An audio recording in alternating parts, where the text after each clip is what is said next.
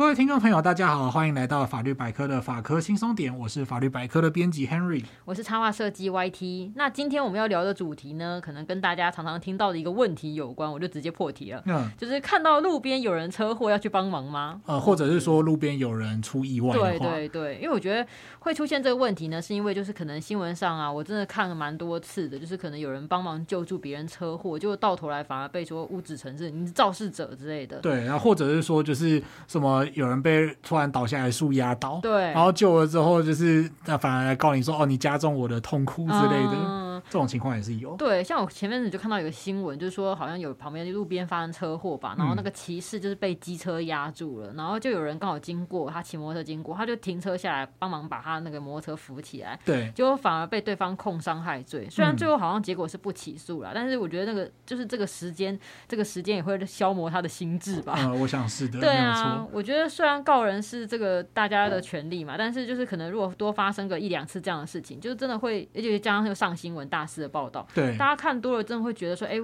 我也不会想要去帮忙别人啊，因为可能帮了人家以后，也不知道要花多少时间来处理被告的部分。对，就是万一你真的被告的话，怎么办？这样确实像刚刚 YT 讲的，就是这种新闻出来之后，很多留言就会说，哦，喝心红驴精这样子，就是啊，难道都没有办法吗？嗯、不能阻止他乱告吗？这样，那这个时候也有人就是提出说，要制定所谓的这个哦。这个也是很难念的东西，好撒玛利亚人法。哦，好，那这个好撒玛利亚人是什么人呢？他是圣经里面的故事啦，哦、好像就是一种就是以德报怨的撒玛利亚人，哦、就是一种高贵的人，高贵的群体这样子。嗯好，那呃，因为 Henry 对圣经不太熟，这边如果我讲错的话，就是请呃熟读圣经的听众朋友多多包涵。我最最近一直在求各方原谅，很怕讲错这样子。好，那最后它就演变成，就欧美有所谓的好撒玛利亚人法的规定，就是说他们想要让勇于救人的人可以免除法律责任。哦，对，听起来很棒。嗯，但是这个其实有一个误区需要澄清，就是免除法律责任跟被人家告这两件事情，就是你。法律上没有事，跟你。完全不会被人家告，嗯，这其实是两件事情。哦，哎、欸，我刚刚也是想说，你说就是可能免除法律责任呐、啊，我想这个应该不是阻挡对方来告你，对，而是应该说，如果万一对方告了，结果来说就是我可以免除这个法律责任，但前面可能被告的过程，我要跑警局做笔录啊，甚至法院的部分，等于还是无法避免这样吗？对，没有错，YT 完全就是讲 讲、嗯、到重点啊，实在太感人了。好，好，那没有错，就是大家听到这里可能会觉得说有点不服气啊，嗯、就是什么，我居然还要被告？对，因为被告这件事情本身就是很糟糕的体验呐。对啊，它的坏处就是你要花时间去跑警察局啊、检察署啊、法院啊，然后再来就是如果你被告，然后你刚好又是在那种呃小国寡民的社区里面，然后哦，人家就会知道说哦，这个这个被告怎样怎样，而且可能事情本来不是这样，然后就会很容易被传成另外一个样子。对，哦，上次还有警察来找他呢，对，然后那就以讹传讹，哦，上次还有调查局的人来抓他呢，哦，破门而入呢，就是那个 邻里间的传奇就会越演越烈这样子。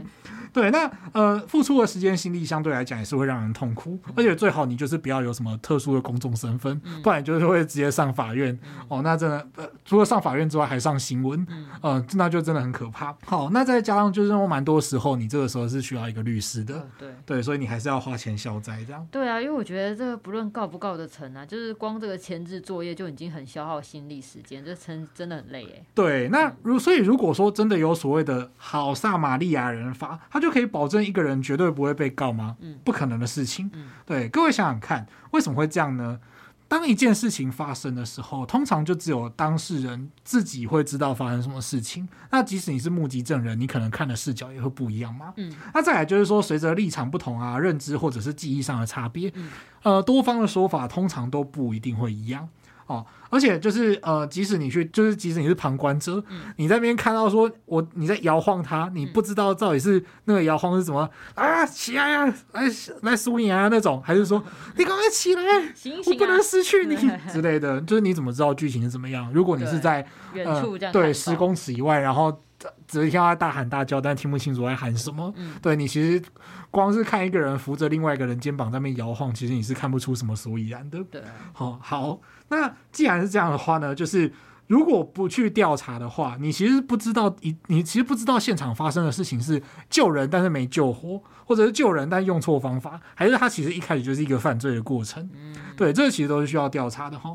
哎、我刚刚突然间想到，所以这个如果今天假设我在救人的过程啊，嗯、就我其实真的是无辜的，然后就反而被对方告我说我是肇事者。对，那到时候这种情况，我到底是我要证明我的清白，还是说是对方告我，他必须要先证明我是肇事者？哦，这个地方要先简单解释一下哈，嗯、像刚刚 YT 讲到的状况嘛，比方说我呃出车祸，然后有 YT 好心来救我，就我以为 YT 你是坏人，嗯、我要告你。对，那这种情况到底是谁要证明谁？我要证明你有罪，还是你要证明你清白？对，这个问题呢，它其实会变成说，哎，我至少要提出一些证据，嗯、然后去拜托警察跟检察官，就是说，哦，这个疑似有一个犯罪嫌疑，就是这个人这个 YT 他撞我，然后他逃跑了。对，那这个情况呢，就会由呃警察、检察官他们认定说有犯罪嫌疑的时候，他们开始侦查，然后侦查之后再来决定要不要起诉。好，那这中间呢，他们就是去收集证据，因为他们是国家的公益代表。对，那收集完证据之后呢，诶，觉得 YT 有肇事逃逸的嫌疑的话，就会起诉 YT。那如果呢没有肇事逃逸的嫌疑的话呢，他们就会觉得说，诶，那我不起诉。哦对，那所以呃，当然就是。我们刚刚讲的只是一个大方向啦，具体来说，不起诉还起诉有很多种状况，它涉及的罪名啊等等也都会很多，都不一定一样。而且我们刚刚讲的是民事问题嘛，那还有赔偿的呃民事赔偿的问题啊，问题很多。但大方向是这样，就是说呃，如果你单纯就是以那个车祸肇事逃逸的部分来讲的话，是检察官会去调查。嗯，刚刚都是开了一个副本哦，开了一个支线这样子。那接下来往后来看，就是救人这件事情。嗯。坦白说，就是呃，事情发生之后，你要不要去救人？很多人都会觉得说，哎，我救啊。可是救人这件事，它其实也有很多种情况哦。我们来讲一个悲伤的案例来讨论一下。呃，救人这件事情，不是有时候你出手救人就一定是对的啊。故事是这样的哈，这个有朋友两个人一起去山上玩，他们感情很好，就还有在山上就是山边骑脚踏车啊，然后在那种呃小山庄过夜这样子。我们把这两个人称之 A 跟 B，就是代号。那总之呢，就是 A 晚上起 cab and soul，就是想说起来上厕所，哎，结果发现，哎，这个好朋友 B 为什么会睡在那个小屋子的走廊上？哈，对，就是睡在走廊上，就想说，哎，怎么睡在这里？就再一看，哎，不得了，就是叫都叫不醒，然后觉得说，哎，怎么没有呼吸心跳了？这样子，嗯、这 A 就非常紧张，然后就当场开始用拳头去捶 B 的胸口，嗯、这样砰砰砰这样子捶。哦，他是不是想要做那个类似 CPR 那什么胸胸胸压压胸这样子？对。就是那个 呃胸腔按摩这样对心肺复苏术，对对对。好，那就他就是呃，但是他的做法是用拳头去捶这样子，捶打他了，对。对，那呃好，因为这很严肃，我们就不开玩我我啦，我就不开玩笑了。嗯。然后他 A 捶了一分钟之后，这个 B 还是没有醒过来，哦、那这个时候 A 才赶快呼救啊，叫救护车这样子。哦好，那在调查过程当中，法院就是发现一件事情，嗯、就是说，其实这个 A 啊，他不会做 CPR 或者是其他急救措施，嗯，所以他就是用拳头打 B 的胸口的这个行为，是他出于就是对于这个世界的经验的一个错误认知，嗯，哦，所以呢，他其实就是因为这个原因，然后他们去解剖 B 的遗体，就发现说造成了 B 肋骨骨折，然后内脏淤伤出血，然后产生了就是低血性休克，然后就。过世了哦，所以他反而就是在这个情况之下，他等于是因为他想要救他，就可能用错了方式，就反而对 A 想要救他的朋友，哦、但是他用了错误的方式。嗯嗯嗯，对，我觉得可能错误错误的那种施救方式，确实会导致就情况变得更严重啊。不过对我也在想说，如果今天这个人他已经就是他的命就已经迫在眉睫了啦，对，就是我可能如果我不尝试看看的话，可能基本上他就是会挂掉的话，我到底要尝试还不尝试？因为我刚刚就想到说。就是如果今天假设好，比如说我跟 Henry 一起吃饭好了，对，然后可能我突然间噎到，就噎到那种都是很紧急，哎，就是一噎到我就没办法呼吸那种情况。嗯、但是可能比如说 Henry 又不会哈姆立克好了，哎，等下是我噎到还是你噎到？我噎到，我噎到，哦、对不起，我刚刚恍神。我噎到，然后你又不会哈姆立克的情况之下，嗯、那你到底是你要凭印象先就是哎，好像有印象看大家这样做，我先尝试看看，还是说我要叫救护车？但是我又怕说叫救护车会不会来了，我就人他差不多也走了。其实我觉得现在的人算是很。幸运，嗯，你现在紧急上 YouTube 去搜寻哈姆立克法，你你说你还要拿出手机，然后在这边打那个字哈姆立克，然后看一下 YouTube 影片，先花个两分钟看完，我会不会先走了啦？突然被谴责了。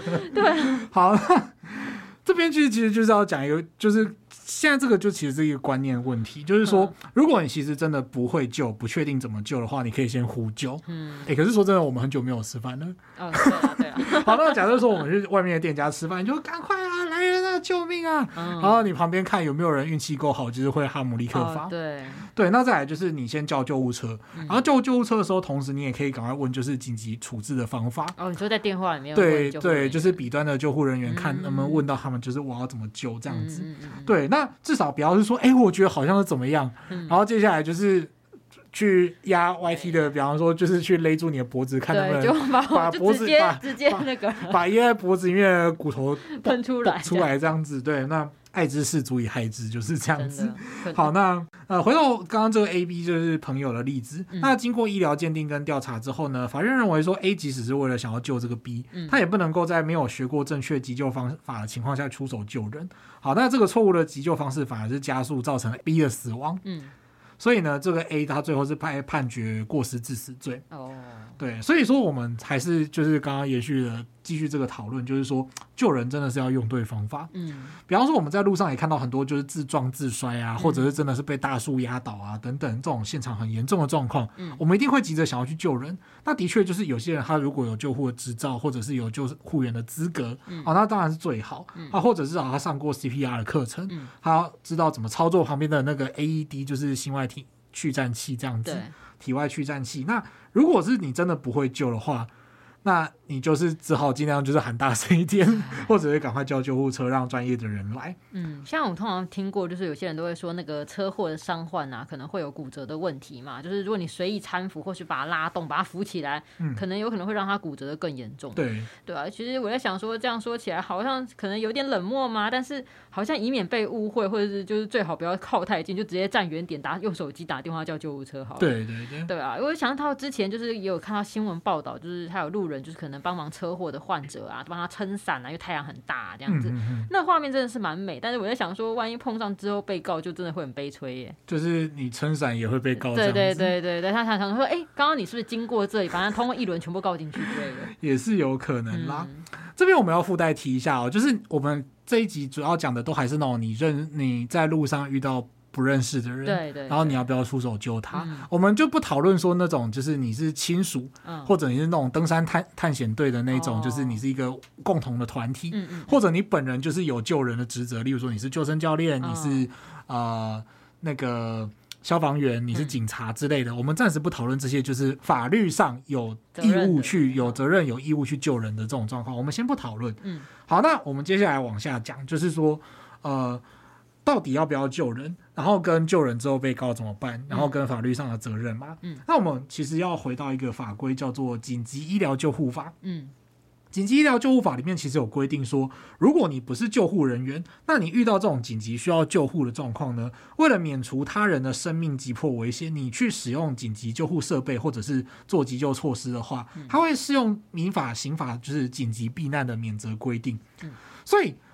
我们其实有没有所谓的好撒玛利亚人法？有，它在我们我国叫做就是紧急医疗救护法，叫做紧急避难。嗯，哦，它其实是有规定的。那它在民刑法里面分别有规定，但是它具体的判断标准是一样。那具体的判断标准，我们等一下会继续说。所以你的意思是说，这个紧急医疗救护法，它的这个针对的对象是非救护人员，那它也就是你说它是适用的规定，这个紧急避难免责到底是指什么？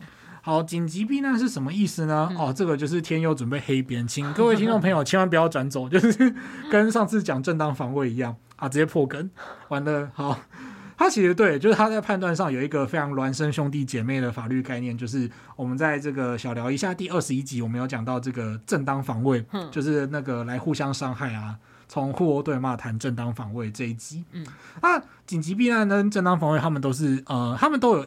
一一些判断阶层，嗯，我们回顾一下，正当防卫是你遭受到现在的他人的不法侵害，对，哦，然后你为了要防止自己或他人的权权益受到损害，然后你去采取适当的方式去做防卫，嗯，紧急避难呢，它是呃自己或他人在遇到那种紧急危难的时候，你势必要去牺牲某些东西，然后来保全你或者是他别人的利益。嗯、那这个牺牲保全的过程当中，你可能会侵害到别人的权益嘛？例如说，你可能会毁损别人的东西。对，这我们等一下来举个例子。嗯，那你毁损这个东西之后，你就可以主张说，哦，我是紧急避难，嗯、然后来想办法就是去免责。嗯，所以你为了要避免一个人死掉，然后你想要把他救出来，但是救出来的过程当中可能造成他一些擦伤还是什么的，这个时候你也可以针对这个伤害的部分去主张呃紧急避难，然后去免责。哦，所以紧急避难听起来它是就是在灾难发发生的当下嘛，就可能天灾人祸之类的。对。那为了要保全他人或是自己，我使出对他人可能造成一些伤害，尽量要最小的一些手段。对，YT 用正当防卫的方式去理解是对的。嗯、的确，他就是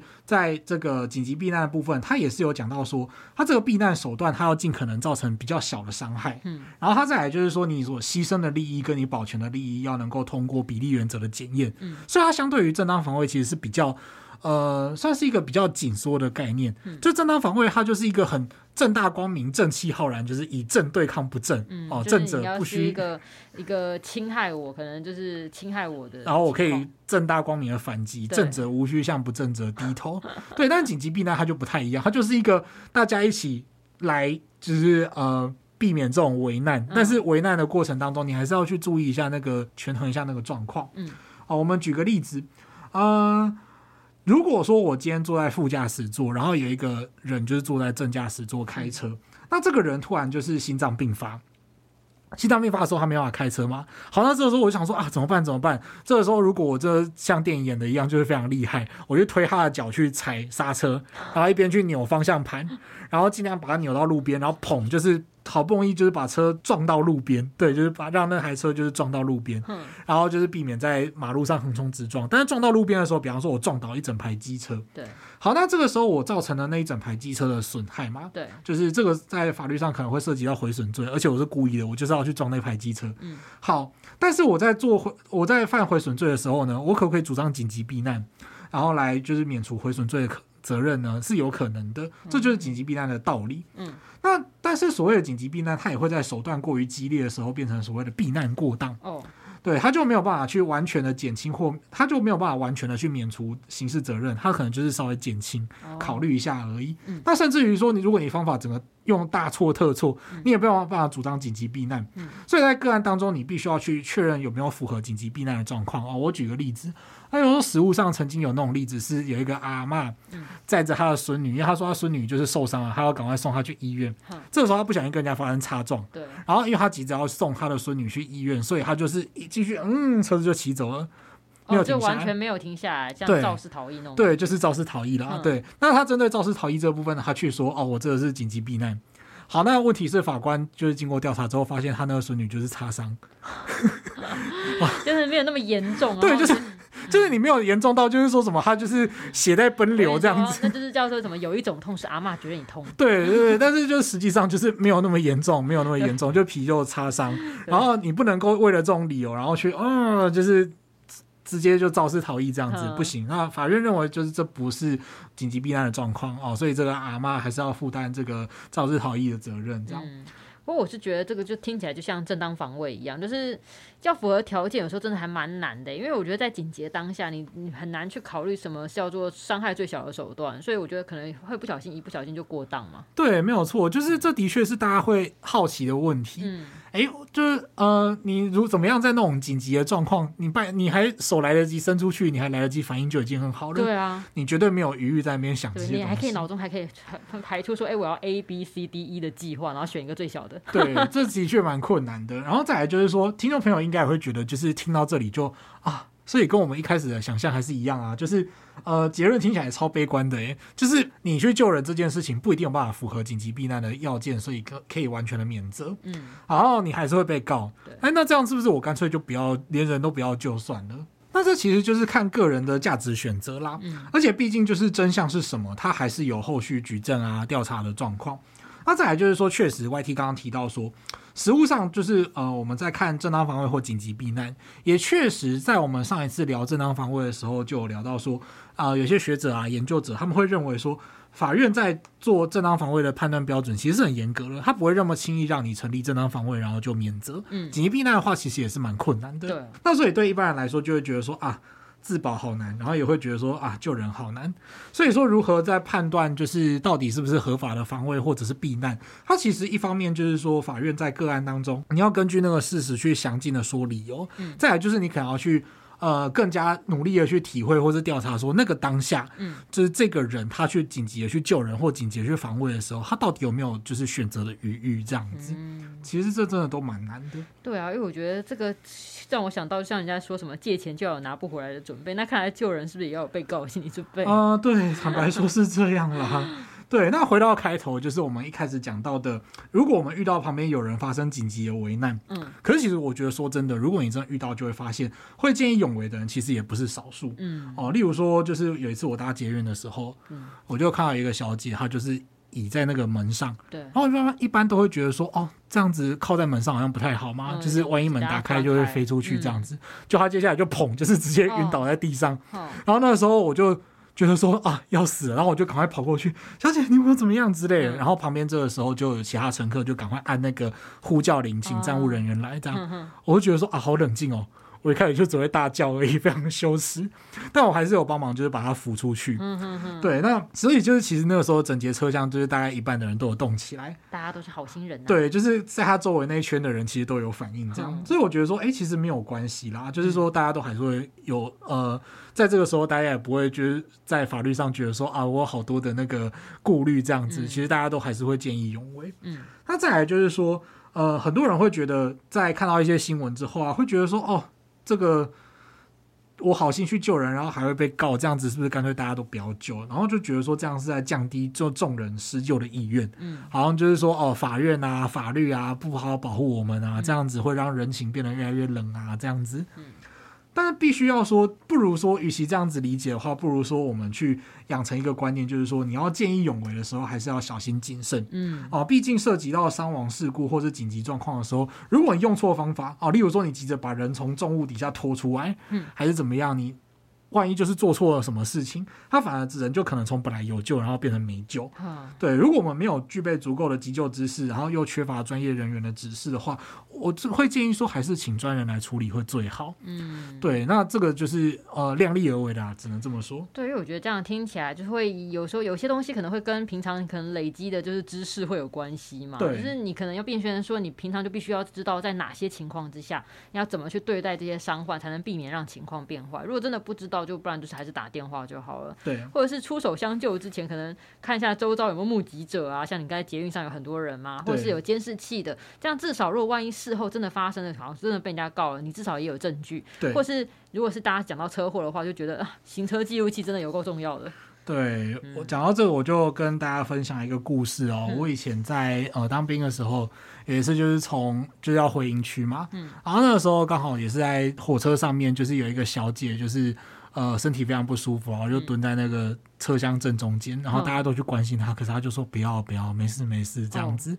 好，那这个时候列车长就过来询问他，他询问的时候他就说不要不要，我不要去医院，我没有什么事情，你让我做一下就好了。嗯，然后列车长就很紧张，嗯，因为他可能会担心说他会被告，就是如果那个小姐怎么样，他可能也会被家属告。万一一一瞬间发生了什么事情？对，然后接下来那个列车长就做了一件事情，我印象很深刻。嗯，他接下来就是拿着他的拿出了他的小笔记本，嗯，然后去问乘客里面，就是车厢里面的每一个乘客，嗯。说，请可可以帮我就是留个那个姓氏跟电话吗？如果有什么事情的话，麻烦你帮我作证。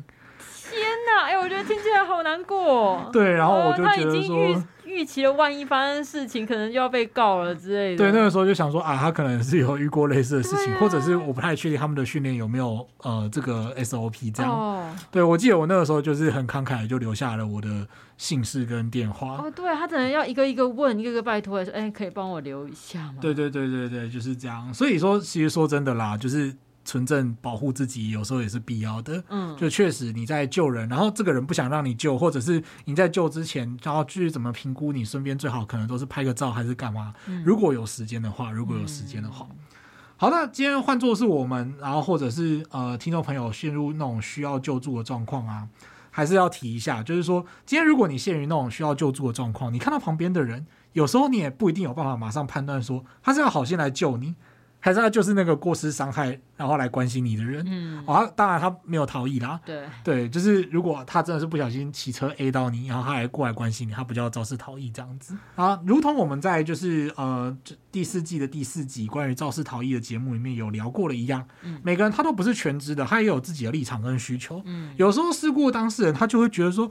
哎，旁边这么多车，一定有一台是撞到我的吧？他就是只好出此下策，就是一律告，一律都告下去这样子。监视器画面拍到车牌全部来一轮。对，就是想办法，就是去警局报案这样子。当然，我们不是那种鼓励那种你好像随便一定要找一个人来当替死鬼的那种心态。但是这个动机它并不是完全难以理解的。就是呃，如果今天换作是你，然后你就会觉得说啊，你除了上网去求行车记录器、去求监视器画面之外，你可能有时候也是真的没有那个办法。你就是看到这个车牌，然后你就。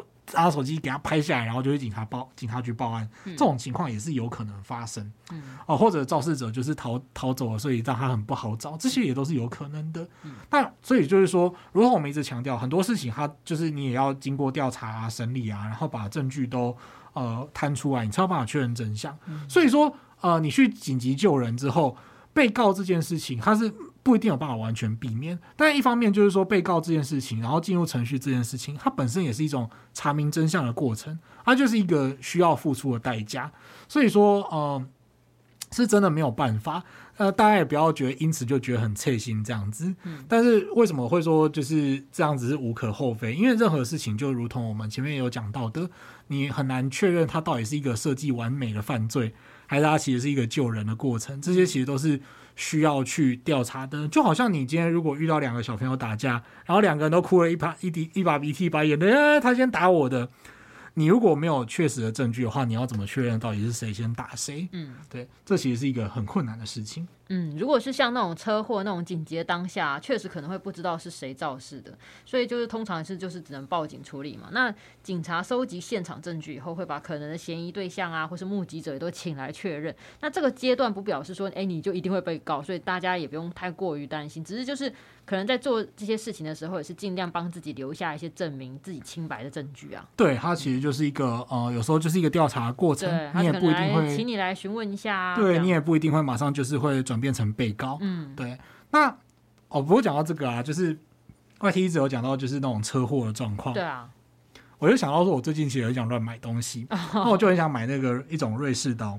那瑞士刀就是有很多急救工具的，包括说有破窗的工具，然后还有那种玻璃的切割器。这个比较少见哎，对对对，然后还可以就是有一个很厉害的小刀，就是可以把那个安全带就是直接切开。哦，就是如果你车祸的话，对，然后你车子翻覆，然后你那个时候安全带反而你解不开，然后又把人绑在位置上，然后这时候他就可以直接用那个安全带切割器把安全带切开之后把人拉出来。对，然后我就会觉得说啊，开始说服自己说，万一遇到这种不幸怎么办？我是不是应该要来买一组？你这个变成这那到时候要随身携带在身上。对对对，就是一个呃。纯粹只是想买东西，然后而且就是那种很稀花，然后又不一定平常会拿出来用的东西，然后就觉得说啊，有备万有备无患这样子。对对，好，那最后呢，就是帮各位听众朋友再一次建立一个观念哦，就是说，呃，你去救人这件事情，呃，当你就是觉得说救人反而被告。那有没有什么法律上的方法可以让一个人绝对不会被告？那其实是不太可能的，因为他任何的事情都需要经过调查，你才会知道真相是什么。嗯，那再来呢，就是说我们法律上有没有规定这个免责的规定？就是你为了救人，然后造成一定的损害，那针对这个损害的部分，你可能会负担相对应的呃民刑事责任。那这个民刑事责任到底有没有可能免除？其实按照现在法律有所谓紧急避难的规定是可以免除的啊，但是呢，紧急避难。在个案当中有没有办法成立？他一定还是要法院调查之后去看当下的状况来处理哦，没有办法说你自己说了算，就是紧急避难，所以你都没事，这样不太可能。嗯，好，那最后呢？最后就是还是有一个观念要跟大家再次的分享啦。那当然这也是我就是在查一些判决之后的心得，就是说，与其说就是你担心就是救人反而会被告，然后你就觉得很刺心，那不如说就是呃自己要想好一件事情，就是说你救人之前真的是要。万般谨慎。如果你真的不会救，然后爱之失足以害之的想要去救人的话，那反而是会造成更多问题。啊、嗯呃，这样也不见得会真的比较好。嗯，对，就是量力而为，然后谨慎这样子。对，那不知道听众听完这集以后，就是有什么想法，或者是你曾经有经历过你可能救了别人，或是被人救的事情，嗯、对啊，因为像前阵子有一个艺人的车祸案件嘛，那救人者他当下把人有拉出车子。那假设我在想说，如果今天在其他的案件里，通常会说，哎，如果今天受伤的话，车祸一瞬间的撞击啊，然后可能人被卡住了，那种你大家都会说，哎，你不能去拉他，不然可能会骨折的更严重。对。但如果万一不拉他拉出来，这个车子就起火燃烧呢？那而且那起火燃烧通常都是一瞬间的结果嘛？请问 YT 讲的是 T 开头的车子吗？嗯，对。对啊，我就觉得就那个车子它在没有起火之前，大家也不会知道说它到底什么时候会起火，到底我做了这个举动是好还是不好？就是在这些危急的这种当下，我到底应该要做什么样的选择？我相信就是大家可能都会有各自考虑的点，比方说可能你会觉得危危急的程度啊，或者现场的环境等等的，嗯，就是也是欢迎听众留言跟我们讨论，就是。我很想对，很想知道大家的想法。对，那这集就到这边喽。好，记得评订阅我们的频道，并且按五颗星。如果你对于节目有什么建议或是想法，都欢迎留言或是填写回馈单，让我们知道。如果对生活法律有兴趣，或者是有各种疑难杂症的话，欢迎 Google 搜寻法律百科，就可以找到我们。拜拜，拜拜。